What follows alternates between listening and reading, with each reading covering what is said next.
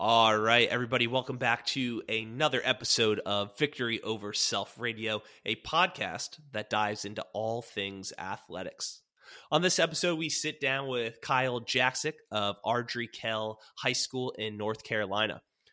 We're going to talk a ton about New Jersey and Lynchburg, hopefully some training. Hope you guys enjoy. So first off, Kyle, thanks for coming on, man. I appreciate you taking the time on a Saturday morning, no less. Yeah, definitely appreciate it. Happy to be here. Looking forward to it. All right. So Blair and Ross, had some family stuff to attend to, which everybody, understands now and then. So just going to be me rocking today. So I just kind of wanted to kick things off with tell me how a guy from Northwest New Jersey, such as yourself and such as myself, ended up in Lynchburg, Virginia, going to school. So I attended Liberty, you attended University of Lynchburg. Talk to me about kind of that process that brought you from the Great White North down to, the Great South here in Lynchburg. So I grew up playing sports. I actually grew up on like an 18-acre ranch. It was like people are super thrown off that those are actually things in New Jersey. Yeah.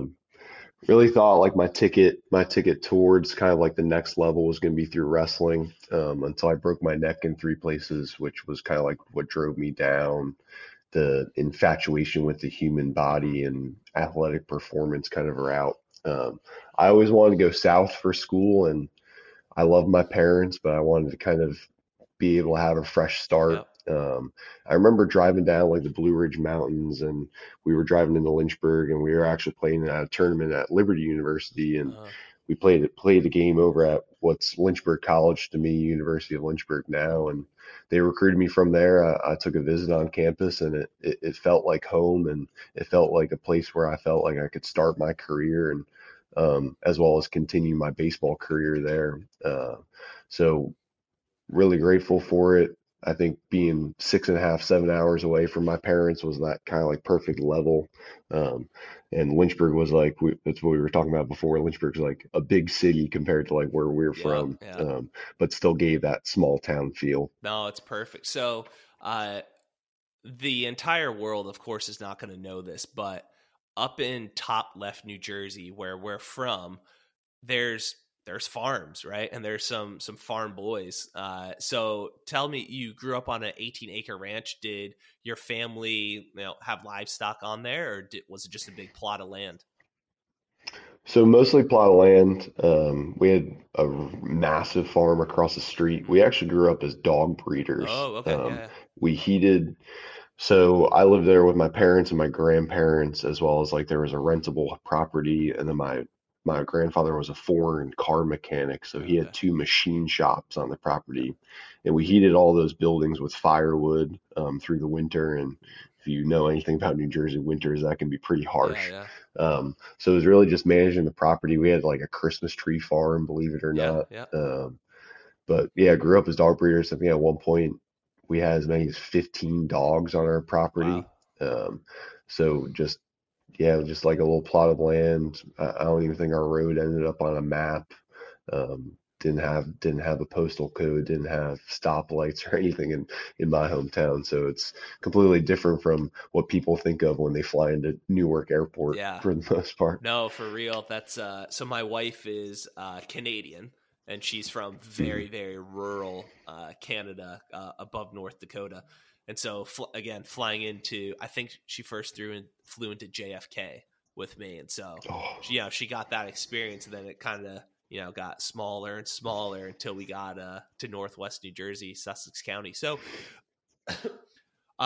you went to Blair Academy, and at Liberty, I was able to be the strength conditioning coach for our wrestling team, told them I was from New Jersey and Sussex County, and one of my good old Southern boys was like, "Coach, you know Blair Academy?" And I was like, "Yeah, what do you know about Blair?" And so I didn't know that Blair had the wrestling program that it did. Obviously, growing up, I knew about Kittatinny High School. I knew about High Point High School. So what is it about Sussex County that is producing these phenomenal wrestlers? right? Like even years and years ago, Zach Ray from Hopatcong, I think made it to Olympic trials or made it to the, so yeah, just, I want to hear from your opinion. What is it about that that makes it such a wrestling hotbed? I think it's pretty much what we exactly talked about. Like it's farm-based communities, it's blue-collar communities, it's hardworking communities, because I think of what we did from a training perspective for wrestling at Blair, from a GPP component of like swinging axes, swinging hammers, carrying firewood, pushing wheelbarrows, literally just like carrying your partner like up a hill. Was like common practices in like kind of our training, which we didn't have a high school strength coach. And so we were like kind of behind, but we were just like that nitty gritty crowd. We had a really, really good coach. He actually, the year I got hurt was his last year at Blair, but I mean, it was like a next man up kind of thing. You don't win 30 plus national titles without doing a lot of the right things from a school. But what I think of, and like you even look at Cale Sanderson, who left Iowa State to become the head coach at Penn State. And part of the reason why he wanted to go there was because Pennsylvania, New Jersey, and Ohio are such hotbeds, when really like 90% of those populations are from those farm-based communities where you have a lot of functional strength. And then if you have a good enough coach that can steer them into kind of wrestling, winter sports, obviously you're stuck inside. So hockey can get a little expensive, and there's not a whole lot of hockey rinks out in the farm. And basketball wasn't really a driving force, so a lot of kids turn to wrestling. I think they do it young. A lot of parents are wrestlers. My dad was not. My dad was actually a hockey player and said, "You're never going to wrestle," because he would run the hallways with the wrestlers and watch them throwing up in trash cans and running in plastic bags just to cut weight. But I think just the connection between football and wrestling, the connection of kind of that GPP component, that what I know now, which I had no idea about, obviously, like when I was wrestling, I see that kind of bringing success to the sport and really just the communities that we grew up with. No, it's man, it's fun to reminisce. And so for the listeners and viewers, Kyle and I went to school in the exact same town. So he came into my hometown of Sparta and went to a private school there, Reverend Brown, and then went to high school at Blair Academy. So with your youth wrestling, where were you doing that? What like program was that under? Were you wrestling in Sparta out there in like the Kittatinny area, or did Blairstown area have their own kind of youth program? So I started wrestling in fifth grade. I wrestled with the Blairstown like youth program. I got really good really fast because I was bigger and stronger than most of my opponents, as well as I wrestled guys older than me. So by the time that I got to Reverend Brown, which was just for seventh and eighth grade, Pope John had heard of me and invited me into their room. But I mean, I wrestled 160 in seventh and eighth grade. So I was a pretty good sized kid, as well as my mom worked at Blair, and was relatively close with the wrestling coaches there. And they're just like, yeah, like whenever he wants to come by practice, he can always roll around with us. And I remember like the first practice I wrestled at, I was wrestling in the room at Blair, and they put me with Ed Ruth, who was, I want to say, a two-time national champion at Penn State. He's kind of taken like the MMA route, but he was coming back from like rehabbing of injury. So here I am as like this little eighth grader wrestling, who was a four-time All-American in high school. I think he won 4 national titles in high school. I mean, he was one of the top 5 like pound for pound recruits. But at Blair, like that's kind of like the normal. That's who you're surrounded with. So I wrestled kind of like with a club team. Our club team was called Sparta Pride. Won a couple county championships with them, but at one point I think we had like 3 varsity wrestlers. Then we ended up like combining with Sparta, and I was lucky enough to wrestle with a kid named Kevin Wilkins, who ended up playing football at Rutgers and then went on to the Philadelphia Eagles. him and I were partners, and we were lucky because we were the same age and we're almost the same size. Kevin was actually a little bit bigger than me, but there wasn't a whole lot of 160 to 100 pound 7th and 8th graders walking around. So we pushed each other a lot. He came from much more of a football background. I liked wrestling him because he was bigger and stronger. And I think in wrestling, like you're dictated by your partner of how good they are and how strong they are. So I just kind of took steps up from there, ended up at Blair, and I was having a start of a pretty successful career before I got hurt. Dang. Oh, man. All right. A blast from the past name, John Wilkins, Mr. Wilkins, Kevin Wilkins, like, no way. All right. So now I'm seeing like all the overlap here. So did you get to talk to Mr. Wilkins at all a bunch? Did he ever kind of train you? Did you see some of his workouts, anything like that? Yeah, he was my first quote unquote speed coach. No way, dude. This is wild. Yeah. So I remember driving with my dad to, I can't even tell you where the facility was in Sparta, but I remember I feel like walking down steps and it was a little almost like PT clinic kind of looking place. Health he was like body. My first, he was my first speed coach. So me and the Wilkins family go way back, and crazy. Kevin and I were the same age once they adopted him, and so we kind of came up through the ranks together, and nuts. We're kind of in and out of each other's lives, but I still consider him a good friend because we went through so much together. Yeah, no, when you find a wrestling partner you go to war with that guy every day, and that's either you're either going to bond or you're going to hate each other and go the Colby Covington, Jorge Masvidal route. But man, that's wild. So in Sparta, health and body was it. That was the place to go if you wanted to be a good athlete, right? For middle school, high school training. Mr. Wilkins would come and for one summer train our football team at Sparta High School. And even now when I work with youth athletes, I'm always thinking of the training that I did way back in the day. And so I'm kind of asking all this very long roundabout question to get to this final one of, all right, so you have all those experiences of, I'm just going to call it being farm boy strong, of all the GPP that you develop as a wrestler. You got to train under Northwest New Jersey's premier youth guy with Mr. Wilkins. What have you taken, stolen from your background, from your experiences, and how are you applying that now at Ardrey Kell, or have you gone kind of a completely different route and why? So yeah, let's get into that a little bit. And sorry, I know we didn't, prep that question, but when we're having a talk like this, I got to ask.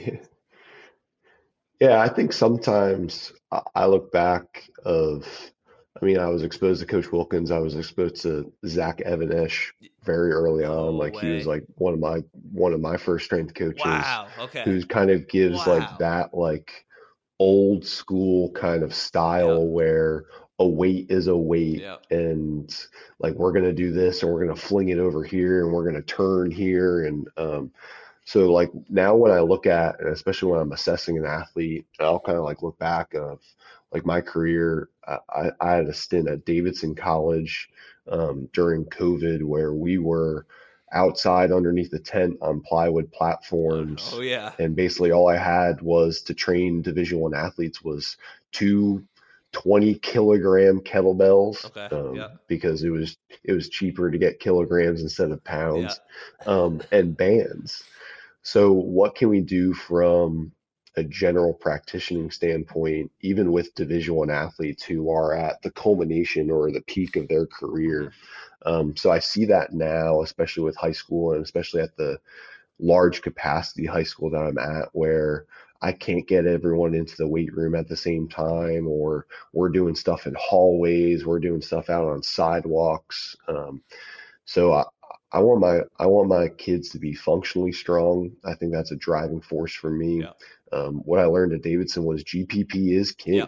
If I can create, and even when we've had conversations with Bill Gillespie of like his like course that he had guys jumping over and walking across sticks and rocks, and I think that's all stuff that we can really drive, and where COVID is going to take like the biggest negative hit in like the upcoming high schoolers. Like I look at like the current like 6th and 7th graders that I come across now, and I mean they're functionally not as good movers because they were locked in their house for multiple months at a time. So I try to like push, pull, carry, rotate, throw, slam, and I do that across all of our sports, because especially like when we look at, and I remember talking through with Ross at NHSSCA NatCon of that spinal engine theory that Bobby Stroupe kind of brought up and kind of spoke on, and I mean spoke on for 6 hours. We were in a room with Bobby Stroupe, which was amazing and really eye opening. Especially to me, and especially to my intern who was with me, who's now a full-time high school strength coach too. But like strength is going to be king, but functional strength is going to get us there. And just driving forces of being more mechanically efficient, and just kind of letting that be a driving force of pushing our athletes forward, I think is my biggest takeaway. So I still look back, and then like even my college experience at Lynchburg, where we had 7 racks in this asbestos ridden building with Ed Smith, of kind of like simplifying. And I thought I knew a lot until I saw a Tendo unit at University of Buffalo. And then that kind of sent me down this rabbit hole. And like, I'm a byproduct of every single coach and every single person that I've learned from. And I think that's the normal in strength and conditioning too. Yeah, no, it makes sense. It's, so have you found yourself ever thinking like, man, I did more as a kid than, you know, these kids are doing? And does that ever make you think like I could push them harder, or does it give you the like, man, kids are just different now type of feeling? I think to start, I want to say I can push kids more, because like what we've understood from like a recovery standpoint, our kids aren't growing up cutting wood and like heating their house with firewood and cutting down trees and digging holes. So I think that they can be pushed. I think there's a higher level of stress on children now. So knowing when we have to dial back, and where what we know, like when it's heavy duty exam week, we know injury rates will go up. So what can I do from a strength and conditioning standpoint to kind of adapt to that? But I think we can always push kids more if they're ready and willing to receive it. Like I always talk about with our kids, like the power of belief. I say to our kids, like, I think we have the best strength and conditioning program in the country. Do we? No, not at all. But do we believe that we do? And will we get more out of it? If we do, then we're going to be more successful kind of in like the long-term route, because we truly believe that what we're doing is the best thing that we can be doing. No, I love that. At Blair, did you guys, so I don't know if you followed like the New Jersey high school curriculum or anything, but every like year, freshman, sophomore, junior, senior, in your English class, you had to write a big paper. And I think it was my junior year, we had to write a paper on like an influential American, you know, past, present, whatever. And I chose Lil Wayne, the rapper, because when I was going through high school, this was 2007 to 2010, like Lil Wayne was it. And so I watched a bunch of his interviews, and he has multiple songs like titled Best Rapper Alive. He has, you know, multiple songs where he says he's the best rapper. And an interviewer asked him like, Wayne, do you really believe that? And he's like, yeah, of course I believe it. Of course I believe I'm the best rapper alive. Otherwise, why would I be putting out music? I hope every rapper, I hope every artist thinks they're the best. Otherwise, like, why would you put out a mediocre product? So yeah, that power of belief, like that always, you know, stuck with me. So I like that. And if you could get everybody in a room, especially, and we'll get into it later with your population size of athletes that you have, like, man, that's big, right? That creates buy-in, that creates culture for sure.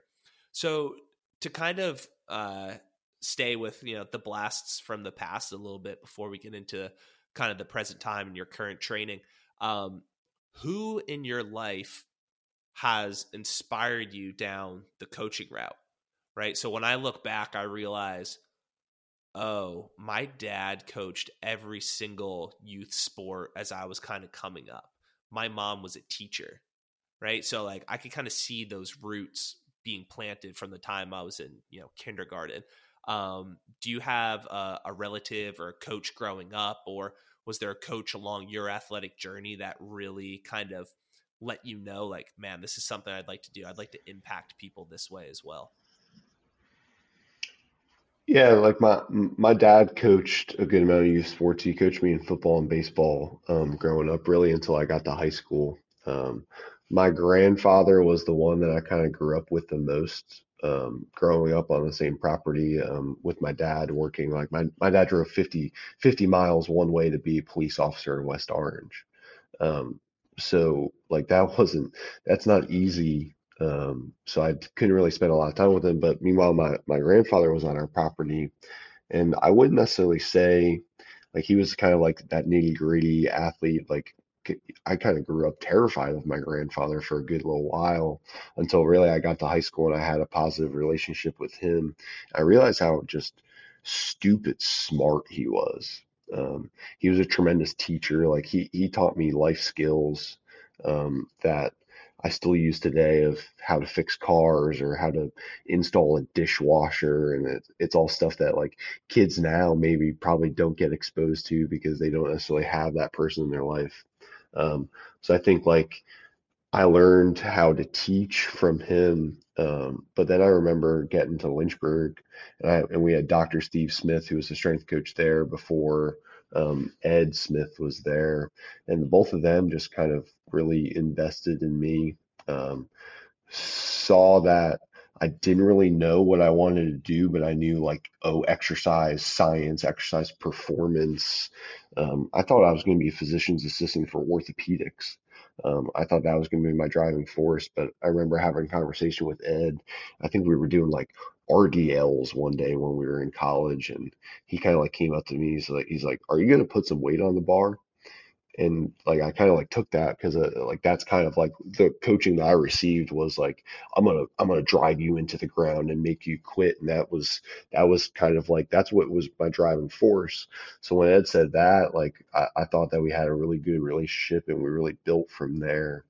So what he poured into me, from helping I saw how kids and student athletes connected with him. And as much as I tried to fight it, because I was just like, oh, there's no job security, the money's not right, strength and conditioning probably isn't what's best for me because I want to get married young and I want to start a family young. So it's just like, oh no, strength and conditioning. But then when I worked under Matt Gildersleeve at Buffalo, University of Buffalo, he's now at University of Kansas. I remember having a conversation with him. He's like, you're way too good at what you do to just let that not be part of your existence.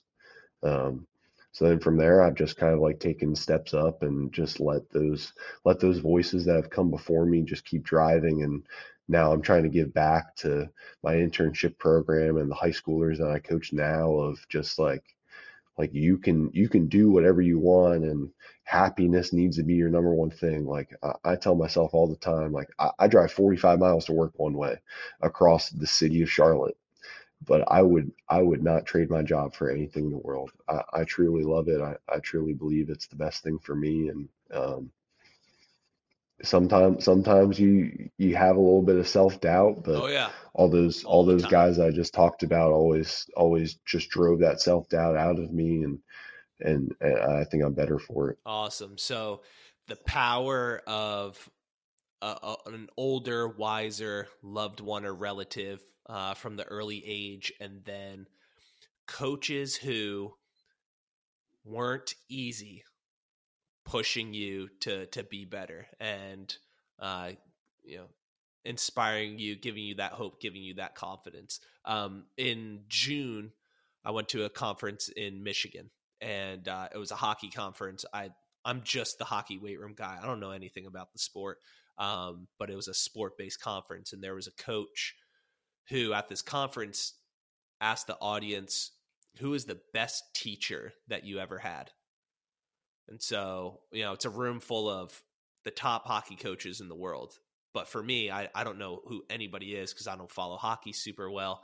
I don't care. So I yell out my high school history teacher's name, Brian Brennan.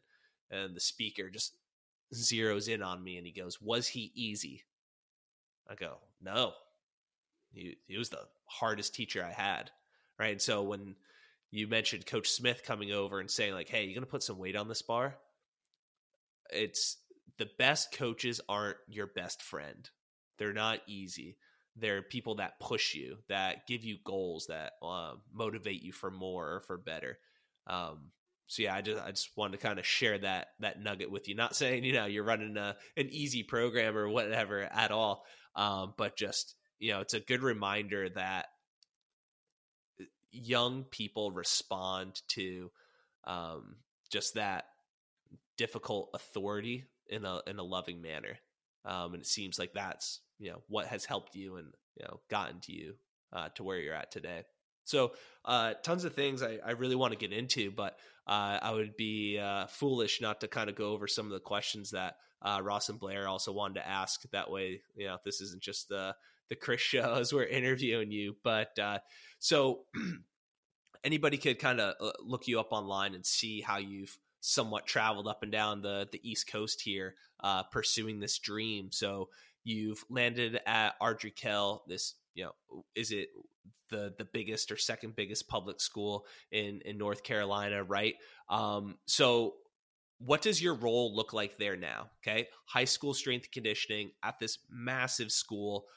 You could give me whether it's day to day, what a week looks like, but just kind of describe what that role there looks like for you. Yeah. So I train most of our student athletes. I have about 200 kids during the day between classes. Probably 80% of them are from general population. So I got to train a lot more of my athletes after school. North Carolina in general is behind the times in having full-time strength and conditioning coaches. Like right now I'm back in school to get my teaching license just to work at a public school. And at this point, like that's kind of like tough pill to swallow, and it's becoming like a real pain in the ass to do. I start the day, like we have like an athlete only block. And then I have like two blocks of kind of general population. Our football coach will run kind of a girls only strength and conditioning class as well. That's a steady mix of athletes and general. And I have that during like my planning period. But really like planning period is also during lunch block. So I spent a lot of time like talking to athletes and inviting them into the weight room because we're really close to the cafeteria, like whether it's just sit down and eat lunch or if they want a foam roll or band stretch, or if I can kind of help the athletic trainer with some rehab stuff during that time, being able to have our kids be able to utilize our space, I think is important. And then after school, like I always say, like my second job starts at 2:30. So I usually have 3 to 4 blocks of 45-minute blocks after school where I'm training a wide variety of teams depending on the day, depending on the season. I train almost all of our teams, and we're a couple steps away from training literally everyone. I could have a group of 15 in the weight room. I could have a group of, I'll take as many as like 80 to 85. I got a 2,400 square foot weight room, but I'm lucky that I got a whole lot of kettlebells, a whole lot of dumbbells that I can kind of, and then bands that I can kind of take out in the hallway or take out onto the sidewalk. I have really supportive sport coaches who are invested, and they're a part of the lift. And I think they're really good coaches as well. I have interns kind of in and out that help me kind of spread out and spread thin. But really, I just got to make the most of my opportunities. For the most part, I'm only seeing our athletes twice a week for 45 minutes tops. Football and baseball get a little bit more, but they invest into my program pretty good amount, so they kind of sweeten that pot for themselves, as well as like I'm a baseball guy, so I'll always kind of like push for baseball, but the sport coach is very invested in it. But also like the dynamic that we may not see too is, and like I didn't really see it growing up, was all of my kids lived within 10 minutes of school. So if they can go home for 2 hours and do homework or take a nap or whatever, like they can drive back to campus and come to lift, even if it's 4:45 in the afternoon rather than just the 2:30 time, because it's going back to that culture piece. Like if it matters to them, they make it work, because there's really no excuse when you live less than 10 minutes from school to get back for a training session with me. Yeah, no, that makes sense. And so, you mentioned right now you're going back for a teacher's licensure. So when Ross came and worked with us at Liberty, he really helped me understand the need for, if you have an undergraduate degree and a CSCS and you're going for a master's degree, get it in education. And I've heard you mention that on another podcast. So can you just go into why you think master's in education, and then when you do get your teacher's licensure, will your day change at all? Will things look different for you? You mentioned, you have your athlete only block, you have some general pop, your second job starts at 2:30. What would it look like if there's any changes at all? Yeah. So I think driving that undergraduate CSCS population to getting a master's of education degree, because when we look at job descriptions, when we look at openings wherever, it just says master's preferred. It doesn't necessarily have to be a master's of science. I did the unfortunate thing that I thought I was going to go into the collegiate and professional realm, so I got a master's of science. And now, like, on the other end of COVID and all the different parts of my career, I have a major regret of just not getting a master's of education, because now I just have something stuck in my side doing classwork when I can be data processing or programming or assessing more athletes. But I have some time consuming things. My job isn't going to change when I get my teaching license. So currently, like, I'm teaching on what they call is like an emergency license. I'm in a program through East Carolina, which is all online, asynchronous, which is beneficial, especially asynchronous, to a strength coach, because I'm going to do stuff when I got the time to do it. So I think just driving that, but also kind of spinning it on its head. If we want better strength coaches, if we want just better coaches in general, not necessarily in strength and conditioning, we need to start looking at how we get educators in the building. Because I was lucky to go to a private school where you don't need a teaching license to teach at a private school. Like, our dean of science in high school worked at NASA. My freshman year biology teacher was one of the founding scientists on oxycodone. Like, those aren't necessarily normal people that you see at a public school, but we want these kids to learn from all these people from different parts of life. But nothing that I'm going to learn in a K through 12 health and physical education teaching licensure program is going to prepare me to be a strength and conditioning coach. It's just not. You can learn stuff after, but we need to look at it from a state and a national level of, okay, I understand going for education for if you're teaching elementary English or middle school history, or even like some of those high school subjects. But if we have something as specific as I'm teaching strength training, I'm teaching athletic performance, and I have 2 degrees in exactly that, what am I getting out of just having a teaching licensure other than spending money and spending time on it? Especially like we had, I think going into the school, we had over 400 teacher openings in our school district. People aren't going to school to be teachers right now. Wow. Wait, so K through 12 in all the multiple schools in that district, you had 400 like open teaching positions. Yeah. Wow. Okay. Sorry. Yeah. Sorry to interrupt you, but okay. But that's like exactly it. So it's like, how are we getting people in the buildings that may be really, really good at something, but don't come with a teaching license? Like I saw with one of my interns who's now a full-time strength coach up in the Chapel Hill area. Like, he was getting denied from jobs because he didn't have a teaching license. I'm like, he has a master's in strength and conditioning, and you want him to teach strength training.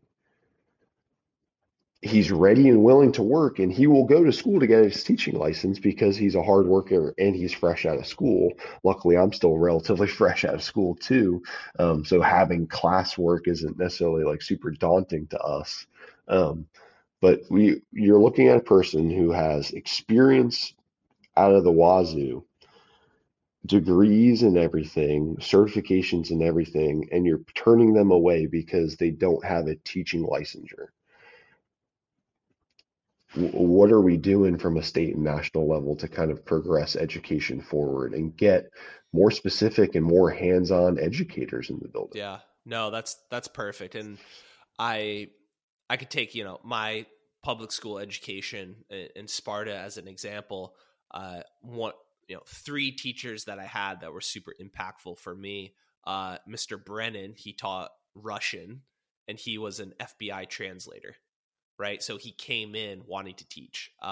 Miss Shapini, she worked at here's a place you'll be familiar with, Mountain Creek. Right. So she worked in that corporate world for forever and then, came and taught our marketing classes. And then Mr. Brady, he was a chemistry teacher who worked as a chemist in some lab, cooking stuff up.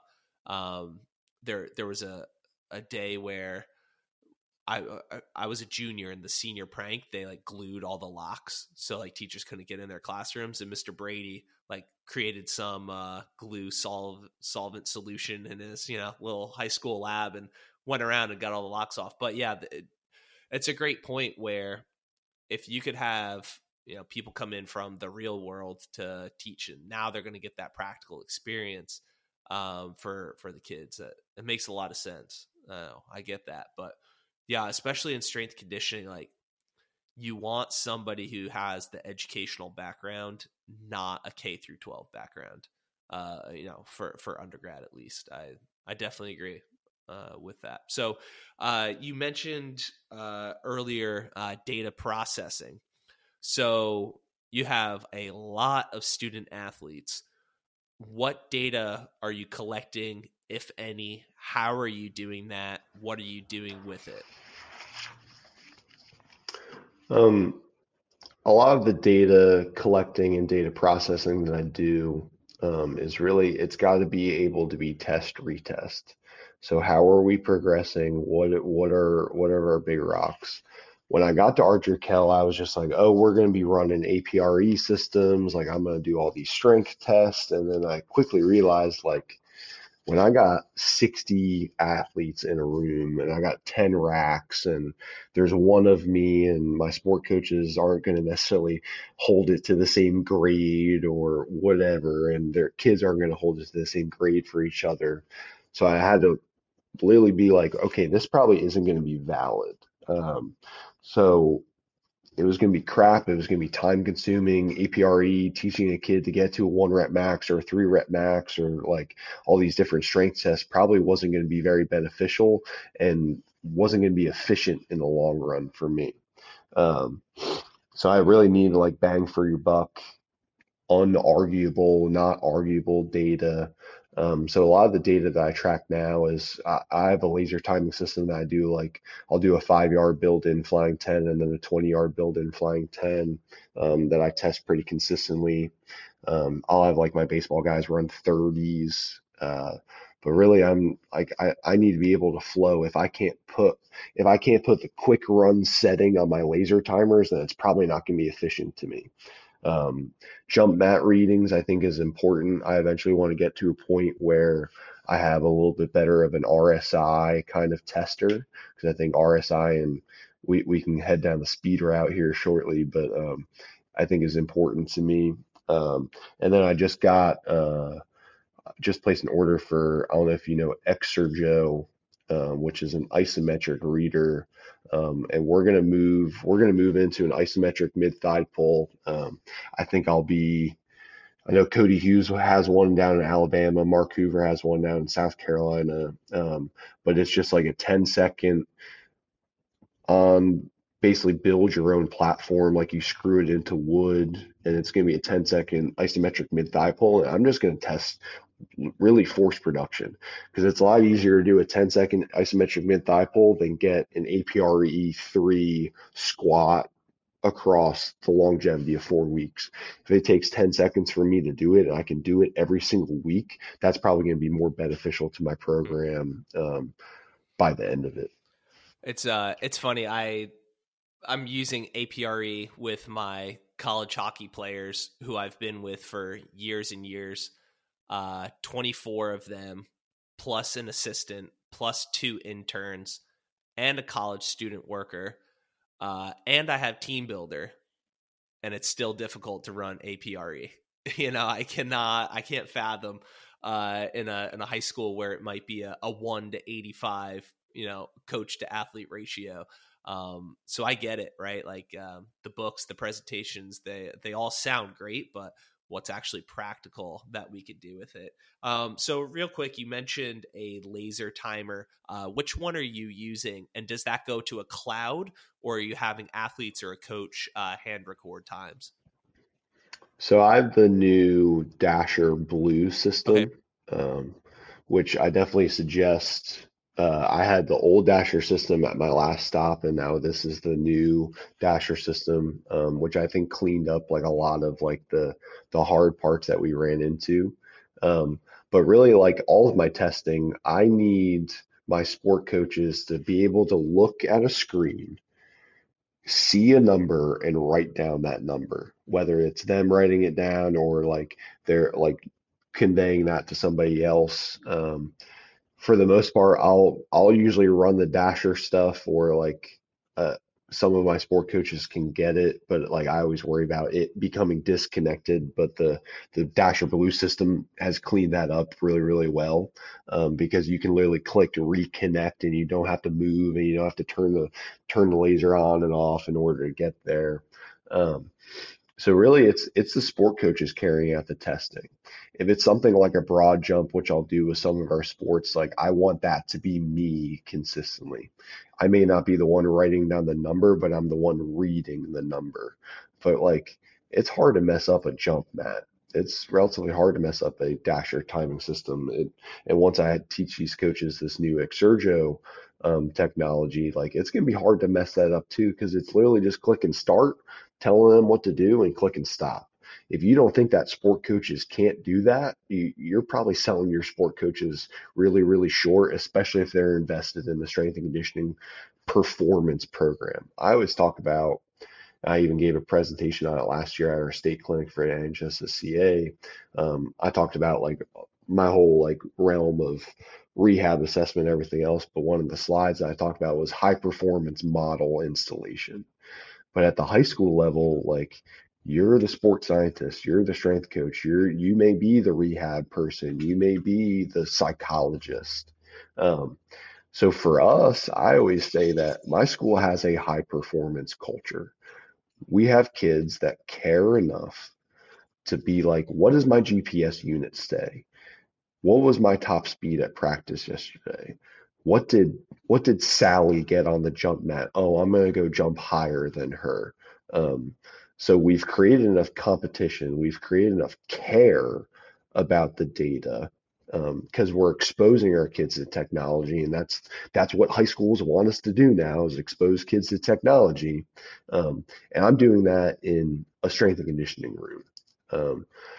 But yeah, to like lean on the sport coaches, I'll have my interns run it when I have enough of them. But I also like, I need to coach the strength and conditioning side. I don't necessarily need to coach. I don't need to coach laser timers, because it's going to tell me what's happening. No, that's perfect. When I go back and look at the data. Yeah. We also use the Dasher system at Liberty. So in my department, it's me, a phenomenal second guy, Jared. And then we have 2 GAs. So Jared runs the Dasher over at our other facility. And even just like, even if you just use a measuring tape and record broad jumps, kids will do anything they can to squeak out an extra inch. They will go, coach, one more, right? If you just time it, if you record it, man, they care so much. I've had kids want to stay for 10 minutes after just trying to jump higher or further, but they don't want to lift more weights or, you know, do more reps at bench. They want that thing that you're recording or timing. So really cool with that. I just keep taking notes on like things I want to eventually talk about here. So when you see me scribbling, that's what we're doing here. Absolutely. I want to talk about your internship program. I definitely want to ask about the ISO mid thigh pull. But before we do that, I think it's worthwhile mentioning. All right. So in high school wrestling, you got this neck injury, right? And then that kind of brought you into the rehabish world and almost took you into the rehab world, as you've shared before. So with that background in rehab, what has it been like coming into Ardrey Kell and establishing relationships with your ATs, your sports med staff? Because I have found that it could either be you're butting heads and you hate each other, or you're working together. Obviously working together is a little bit better. So have you been able to speak the same language as them? Are you going in humbling yourself and kind of bowing down to them, in terms of, you know, make them feel good and like you? Just talk to me a little bit about that. I think the first step, and for any coach that's really trying to do it, especially at the high school level, is building the process in which you need to run. Okay. So what steps do we take in moving through the direction? So when I got to Ardrey Kell, I kind of already had a rehab installation done at my last spot. So I'm like, okay, like these are the steps that I take. So when I sat down with the athletic trainer, and really we can call the sports med staff, but we have 1.5 full-time athletic trainers, and then we send kids out for physical therapy when they need that, when they need to go to physical therapy. But she was on her way out. I was part of the hiring process for our new one because I wanted to drive rehab so much. But really it all started with, I wanted to build relationships with who affects our kids the most. So if they have a physical therapist, or even if they have an outside strength coach or personal trainer, I wanted to build that relationship. So I spent like a lot of my free time actually going into the physical therapy clinics that our kids go to, which we're very good, or we're very lucky. We have 2 really, really good ones that are actually underneath the same umbrella that are within 5 minutes of us. So I'm like, okay, what kids are going to these physical therapists, and then making that connection with them. So then when I do need to send a kid to physical therapy, all I got to do is shoot a text. That parent's getting a call less than an hour later from the physical therapy clinic trying to set up an appointment for their child. And now all of a sudden the child is bought into what we're trying to do, but the parent is bought into what we're trying to do. Because that's that high performance model. That's that high performance culture. So I had like all of these prep plans, which is really just like body weight stuff that's up on my YouTube page that takes care of a lot of like the common injuries that we have from overuse. Like all of my basketball guys do our knee prep plan. All of my volleyball girls will do a lot of some ankle, some knees, some shoulders, but really like low back, because like low back is a true pandemic right now too, because these kids are sitting all day and their psoases and their hip flexors are getting tight. So what can we do to counteract that? And they can do that literally watching TV or like watching a video during homework. It takes them 5 minutes to do. So dosing that correctly. But we were at a point, and we're at a point now where if a kid gets injured, no matter the severity of it, they're starting with our athletic trainer. They're not going to urgent care on a Saturday where, oh, we think you sprained your foot, so we're going to say no physical activity and we're going to put you in a boot for 2 weeks. If I got a Division I kid who needs to play as a major part of that, him going to urgent care isn't going to help us, because as soon as he comes back with that doctor's note, it's not going to be very positive. So having that assessment process from an athletic trainer, sometimes we're doing that assessment process together. So this is what I'm seeing from, whether it's a strength biomechanical perspective, this is what she's seeing from her athletic training background, her different movement assessments, and now we've kind of like blurred that line together. But my athletic trainer is not afraid to walk into my weight room, look at what the training session is for the specific team, or shoot me a text and say, what do you have for team lift today and where can we make adjustments? And we have enough trust in each other to say, oh, he can do single arm stuff, but like, let's lay off of like anterior pressing. Okay, I can make that happen pretty easily. Because we're very stimulus chasers. And then we're even at a point now where I take kind of like a triphasic dynamic to our rehab process. And we're seeing that be very, very successful in that athletic training room as well as in the weight room. So we know that we're going to load eccentrically and isometrically well before we put our kid back on the court or back on the field. So having that process together and being able to work through it together, where she comes from a sports performance-based physical therapy athletic training background, and then I come from a rehab-based sports performance background, and kind of just blurring that line together and working together and just constant communication is where we see the most success. Awesome. Man, that's high level. Holy, that's high level stuff for a high school. When nothing wrong with like my trainers or anything that I had in high school. Although one of them really did believe in Bigfoot and like told stories to the kids all the time while I was taping ankles. But,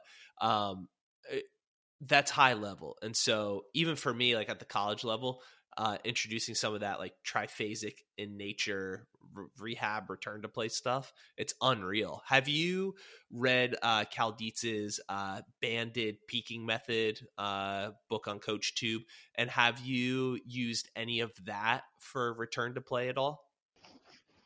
Yeah, so I think like any like band assisted stuff and really anything from that book is where we see kind of our late stage rehab programs. Because really, like I just take them through. I mean, it's watered down triphasic, but we'll like when you are most recently injured, you will go through eccentric based training, and then you will go through isometric based training to then be able to produce force.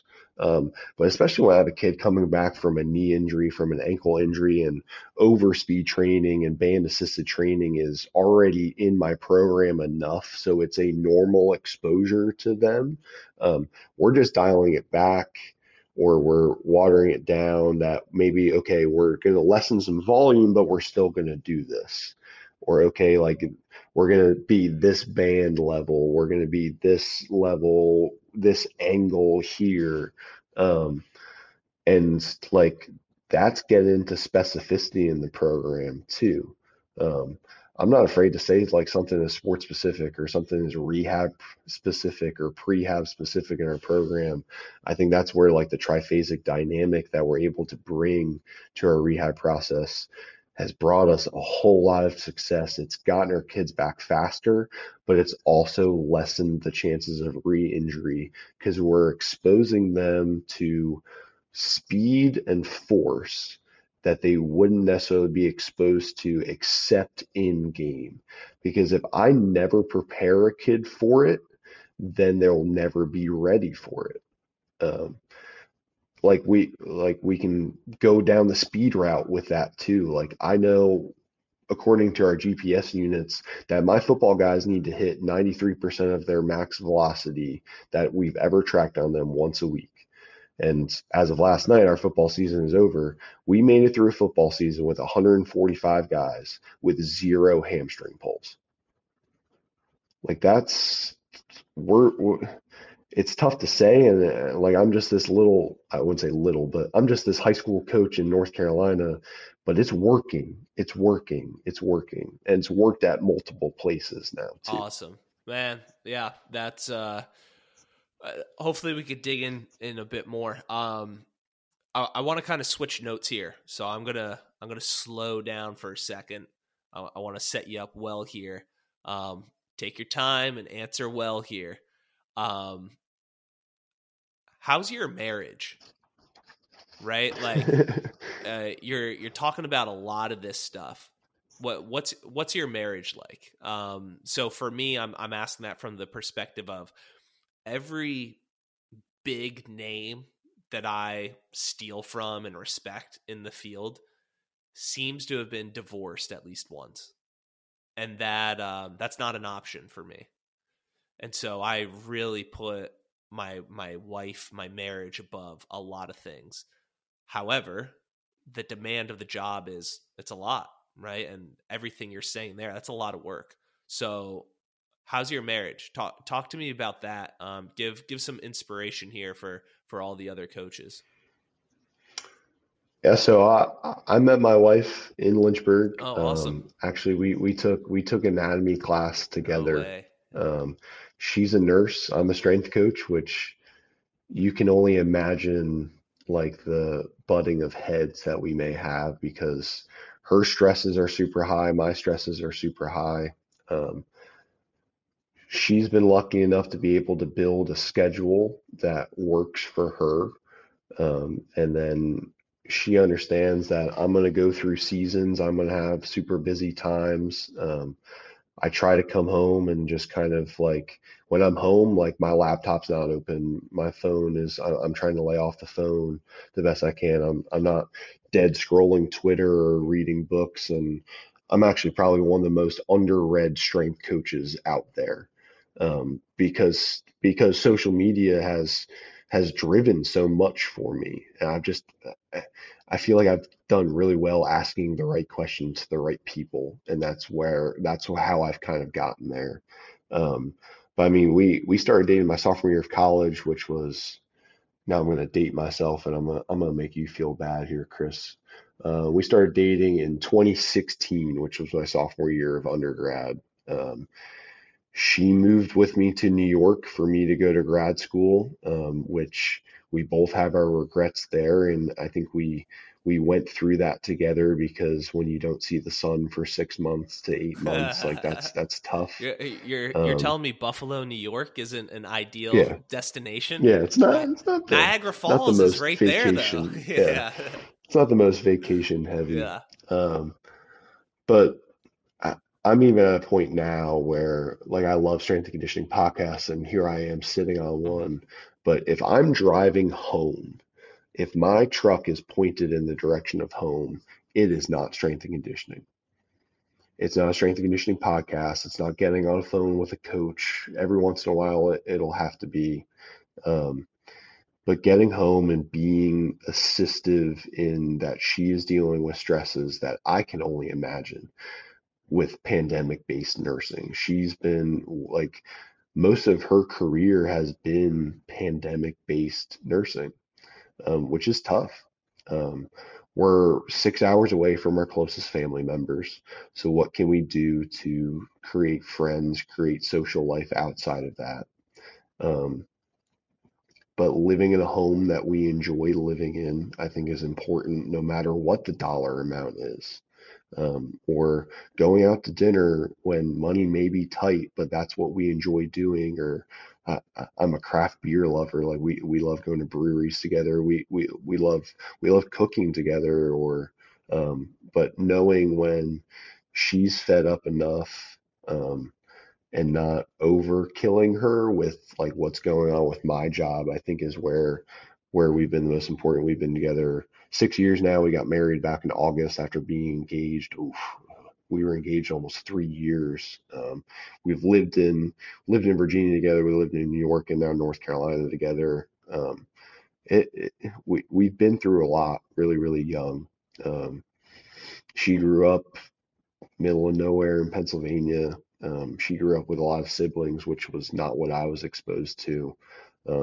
So what can we do to kind of bring that family dynamic in? But taking a break from my job, like here we are on a Saturday morning, which she knows I had to do this, and she knew it was kind of like a long time coming, but okay, like what are we going to do like the rest of the day? She hates football season because it puts me home late, but I think that's a driving force of me not being a sport coach, is that sometimes I do get home at 5 p.m. And making the most of it. And like, I don't go to all of our football games because she loves Fridays in the fall. So being home on a Friday night in the fall for her in the beautiful state of North Carolina is important. Mm-hmm. So what can I do to make that happen? Awesome. No, it's that's a lot of wisdom that you shared of, I don't go to every game. Those are mistakes I made early marriage. It's Friday, Saturday night. I have to be at this hockey game. Now I could watch online, or I could, get the score the next day. Are you familiar with the five love languages? Mm-hmm. Yeah. So that's actually a major basis of our culture in strength and conditioning. For anyone listening, and even you, Chris, like Luke Day from University of South Carolina, who's the football strength coach there, he's actually spoke on that back-to-back summer strongs. So if you watch the first one especially, you'll actually, that's where our standards and our weight room come from, believe it or not. You're like, I'm driving out on the high school kids. But yeah, Angela Duckworth, yeah, it's interesting stuff. Yeah, perfect. So it took me a while to realize of my wife's love language being time. It's not time in the room with her, it's quality time with her. So yeah, just wanted to know that. And so last kind of marriage relational question. You guys like to go out to eat and stuff. So when you were in the great city of Lynchburg, Virginia, where were your spots off campus? Where would you guys go? We loved Waterstone for a good little while. And then it kind of like when they started pushing a lot of the new restaurants downtown, I felt like Waterstone's quality didn't get as good. So we would end up at Bootlegger's pretty consistently. Yeah, we loved Bootlegger's. And then Beer 88, which was on Lynchburg College's kind of side of town, Beer 88 and Neighbors. I still dream of the peanut butter burger at Beer 88. Those are kind of like the spots that I know we got in I got in a Twitter thing with Ross a couple months back with the tea room, the Texas Inn. But yeah, like that was one of the best parts of Lynchburg, was like all those kind of just like calm go out to places to eat. Yeah, no, it's good. That's my wife and I have definitely been to a few of those spots as well. So. When someone first mentioned, Beer 88, so I'm 31 years sober, just decided from a young age. So I was like, I don't know how I'm going to be at this place. And then I saw like their burger menu and I was like, oh, all right. Like this is it. And exactly. Yeah. I had been putting peanut butter on burgers for a while. So yeah, no, that was perfect. So kind of bringing it back to the weight room side of things.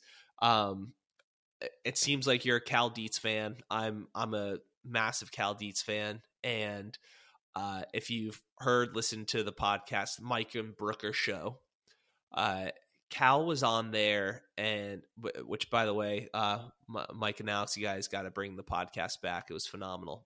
So Mike and Brooker show, Cal Dietz, I think the first episode, he talks about the skill of the back squat, the skill of the trap bar, the skill of the bench press. And if you don't practice those skills, supposedly your strength goes down. You could still be as strong. You could still apply as the same amount of force, just not in that skill, right?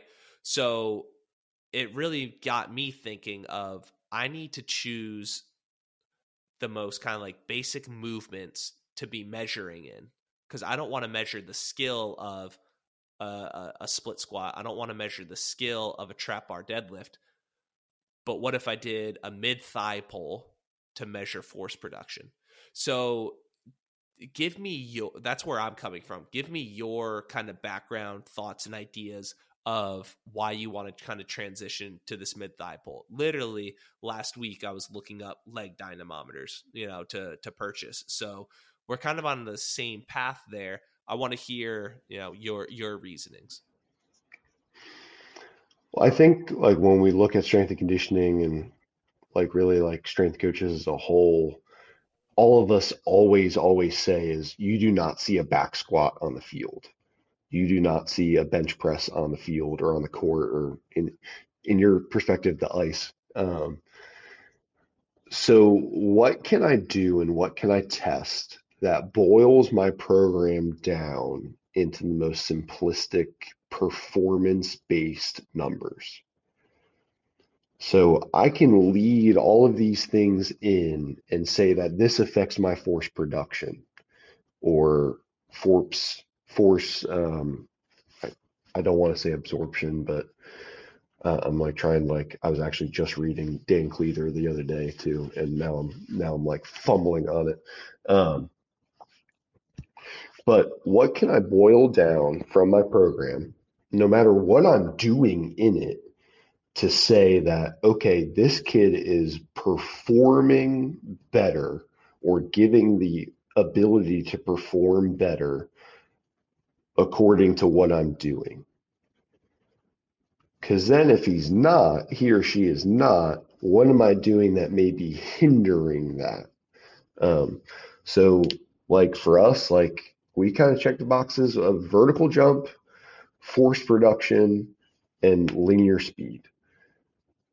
Three pretty major parts of sports performance, because that's really what we are. We're performance-based coaches. Strength and conditioning as a whole is actually a pretty terrible term to what I do. Like being the director of strength and conditioning doesn't boil everything down for me.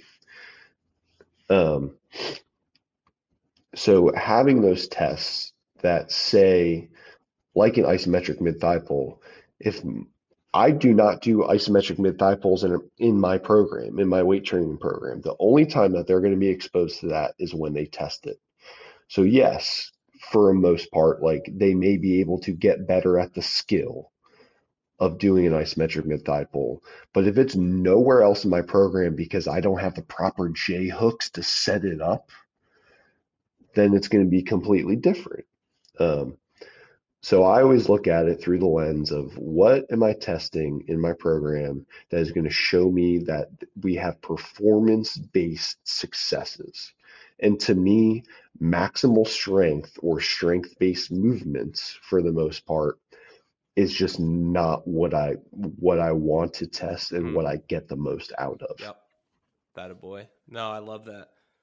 I don't know if you could tell. I'm getting hot and bothered here. If I start sweating a bit, you're getting me fired up. So, I literally just wrote down of like, all right, we have a vertical and a horizontal displacement, right? So this is my thoughts. You could just tell me I'm an idiot later, but jump mat, great way to measure the vertical displacement.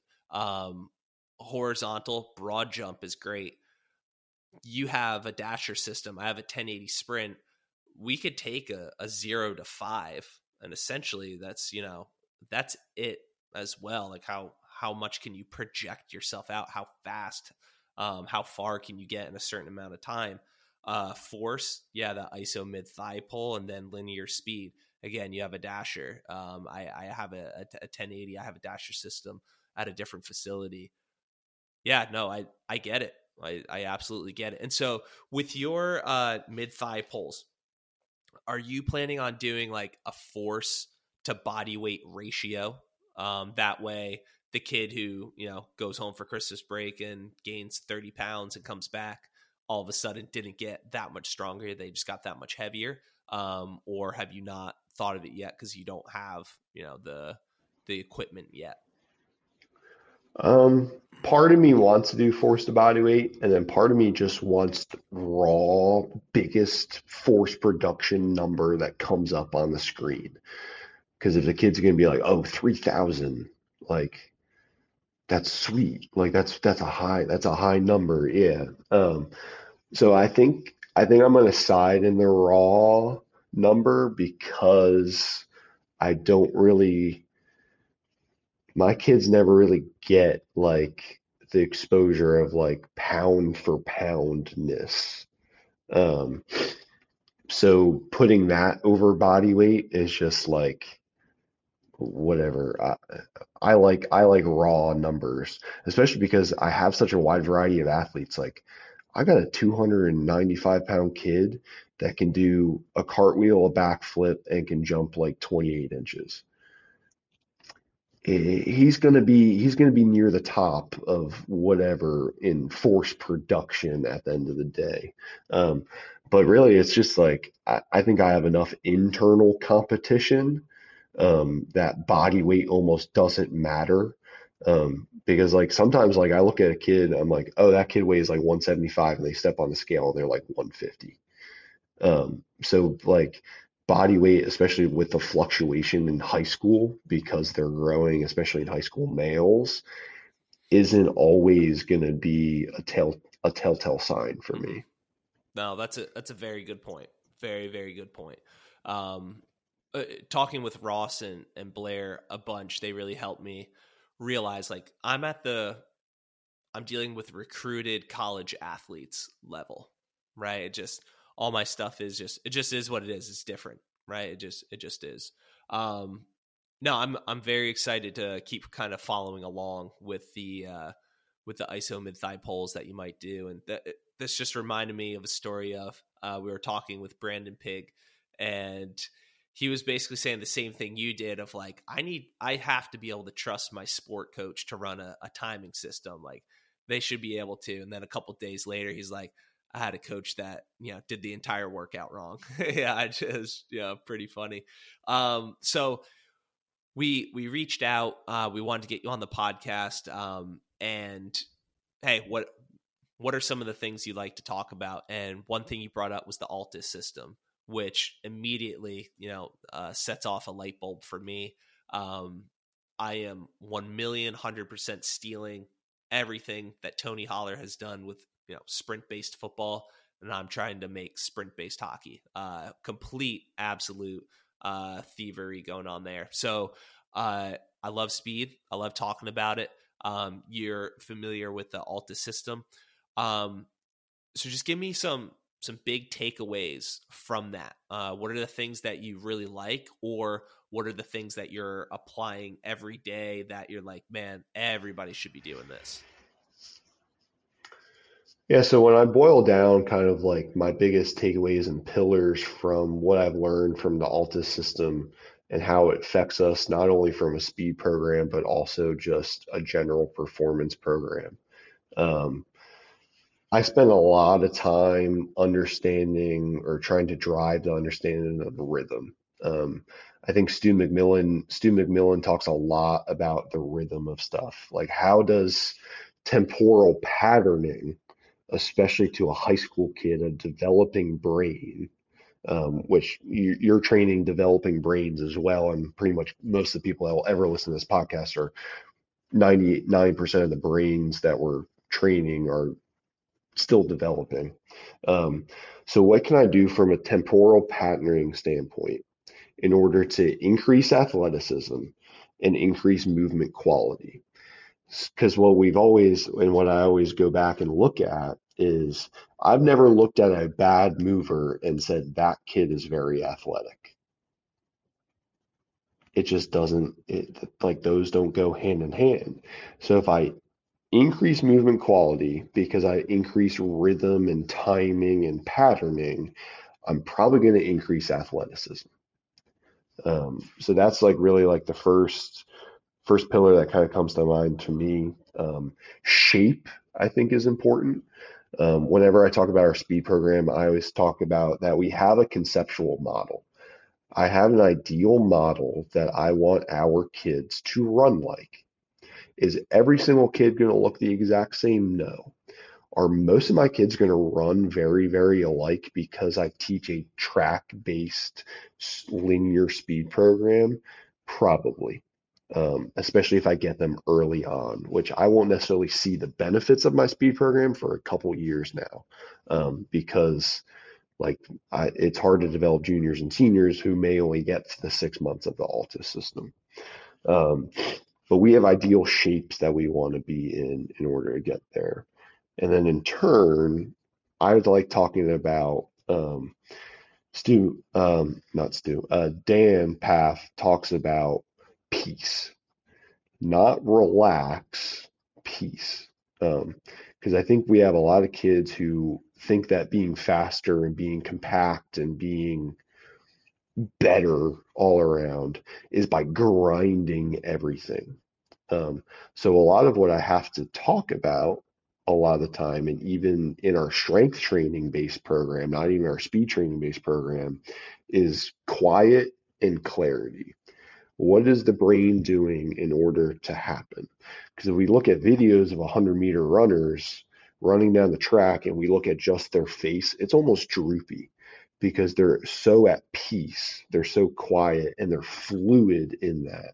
So what can I do from a fluidity standpoint with different base movements, maybe in warm-ups, maybe in the strength training program, the speed training program, to kind of bring them at peace where they're going to be quiet, they're going to be compact. I always talk about with all of our speed programs is I don't want to hear you run. And when the kids start to understand that cue, not only do we get faster because we're more at peace and quiet, but we're also running more efficiently. And if we look at Charlie Francis and Speed Reserve and everything else, like if I'm just having better, more efficient movers, hopefully, one, we're going to be better conditioned because we're not going to tire as easily. It's going to be easier for us to go 60 to 80% where most of sport is actually played, which is just going to up performance qualities really in the long run. I write a lot about peace and talk about peace with our teams. And then really like the last one is I love the foot. I teach a lot of the speed training program from the foot. ALTIS kind of talks about pressure. So I always talk about like how does the foot act and react in the ground? Because to me, tibialis anterior strength and stability is one of the most important qualities that I can train in our athletes. Because if my foot is not striking the ground, there we go. Now my force dissipation is coming back into my head, not force absorption. I'm dissipating force better. And that's where like even Goda is interesting to me of how they treat the foot and how the pressure of how we contact the ground affects performance. So I spend a lot of time teaching foot pressures, which that's through ankle hops, ankle flips, any level of pogo jumps, even vertical jumping.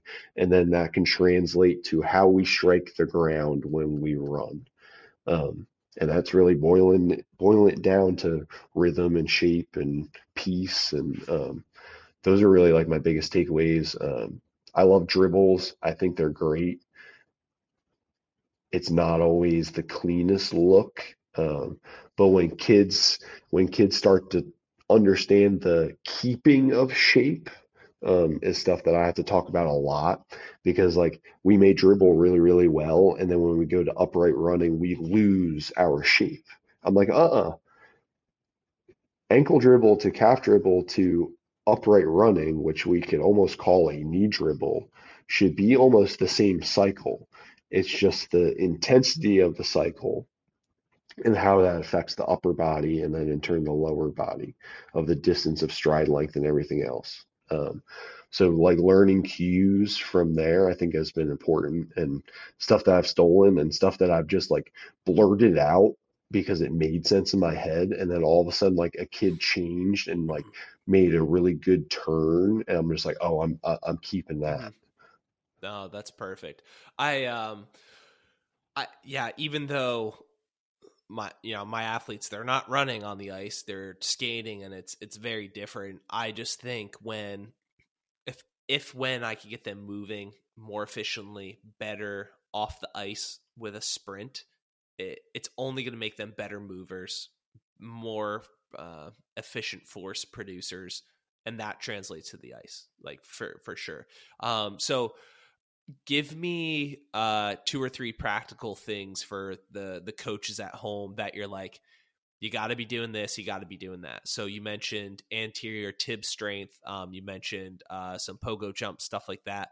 What are, like, no matter what, these are always going to be in your program? Or, hey, make sure this exercise. Give me some of those practical things. For us, we're always going to lunge or have different dynamics of that. And I'll kind of file a split squat in there too. I like the ISO split squat, the Jefferson split squat, whatever we want to call it. It's really dependent on the equipment that you're using. So being able to utilize with that, pogo jumping, of rhythm-based pogo jumping, performance-based, velocity-based pogo jumping, by doing band-assisted pogos, single leg, double leg, high, split. Like we see that everywhere in my program. I think it's like overlooked, but that's also connecting what I'm teaching from a speed dynamic and then what I'm teaching from a strength dynamic. I think a pogo jump boils that down for us really, really well. Glute development, especially in younger populations, is overlooked and under-volumized.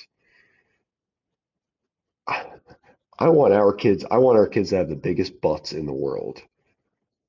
Because if you look at some of the best athletes that we know, they all have extremely developed gluteuses. So why am I not going to almost over-volumize that development? So we do like a lot of glute bridge variations.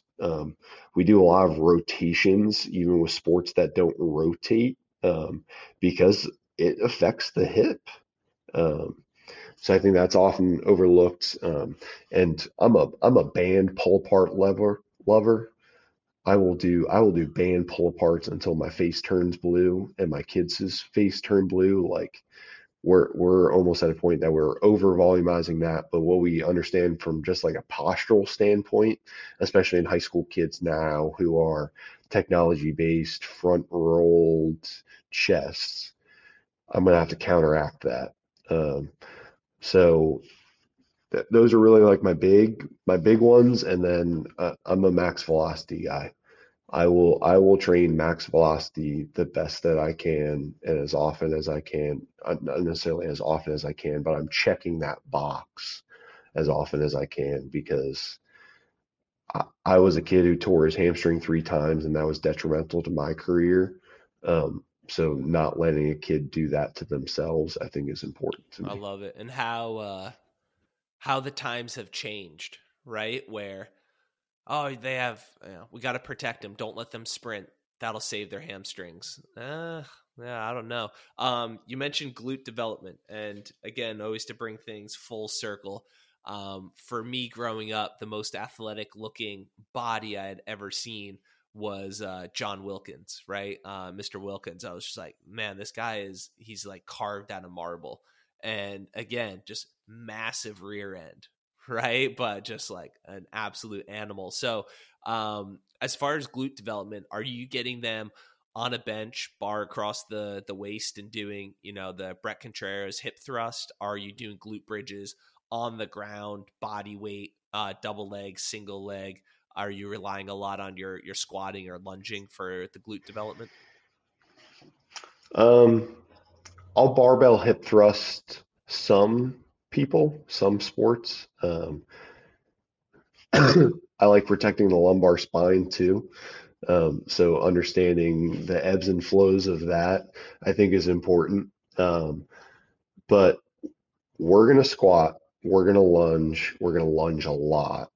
We're going to Cossack squat. We're going to do it in different planes, different vectors. We're going to have probably most of my programs usually are about 8 exercises of a full training session.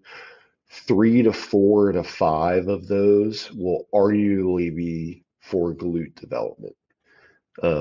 So depending on the flow of my room is a big part of it. I'm going to try to Copenhagen plank the most that I can. I'm going to try to do it from straight leg, from bent knee, from heel raise to really anything else. Different angles, different components of it, X-band walks, because what I know about mini bands in high school is they either get legs or they break. So we X-band everything because it's cheaper in the long run. But we're gonna push those, and then to digress with it, my mobility components need to be glute lateral based the best that I can. I'm gonna have to take care of groins. I'm gonna have to take care of lumbar spines. I'm gonna have to take care of really glute medius and piriformis. So what are we doing from a mobility and stability standpoint? And that's where I think FRC is really, really good for my kids, of just hip angles, because it is a socket joint,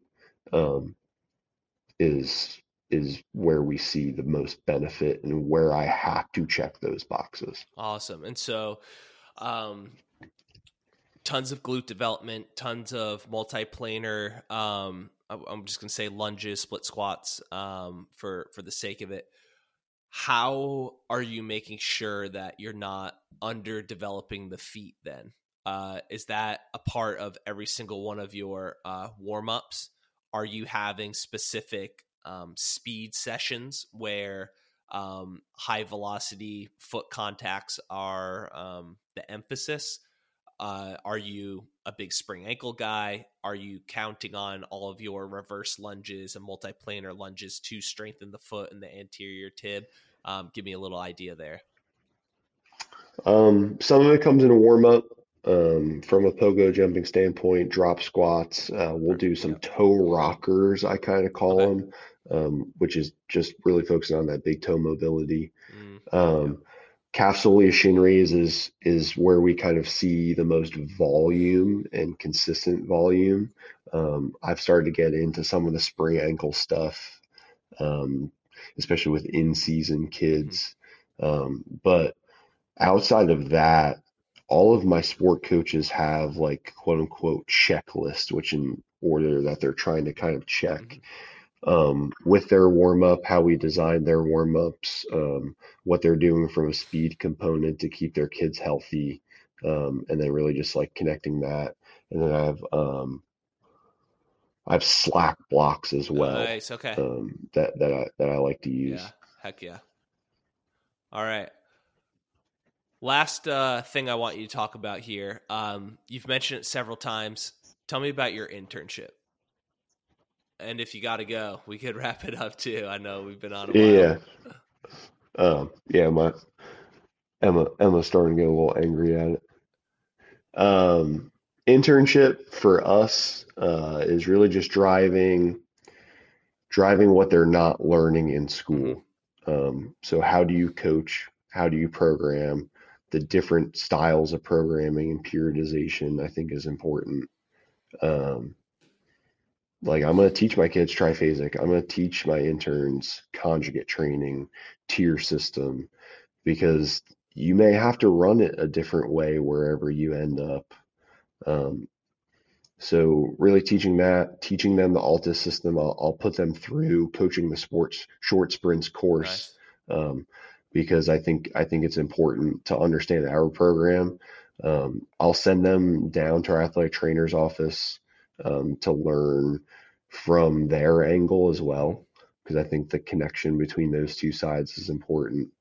But really just putting them on the spot and making them coach. Yeah, perfect. Because you don't get that in school. No, you definitely don't. All right, let's wrap this thing up. Kyle, that was unbelievable, man. Thank you so much for coming on and just sharing everything. just high level, like super, super high level. I know a lot of people get a lot of good stuff out of this one. So everybody, make sure you follow Kyle on Instagram and Twitter, at Kyle Jacksic. And then, yeah, reach out to him. He's an accessible man, and the dude knows what he's talking about. But thank you, everybody, for tuning in. This was another episode of Victory Over Self Radio. We'll have episodes available anywhere that you listen to your podcasts, and we also have videos up on YouTube, and they are clipped out as well. I know there's going to be tons of clips from this one, Victory Over Self Athletics on YouTube. Kyle, thank you so much again. Enjoy your Saturday here, brother. Thank you so much for the time.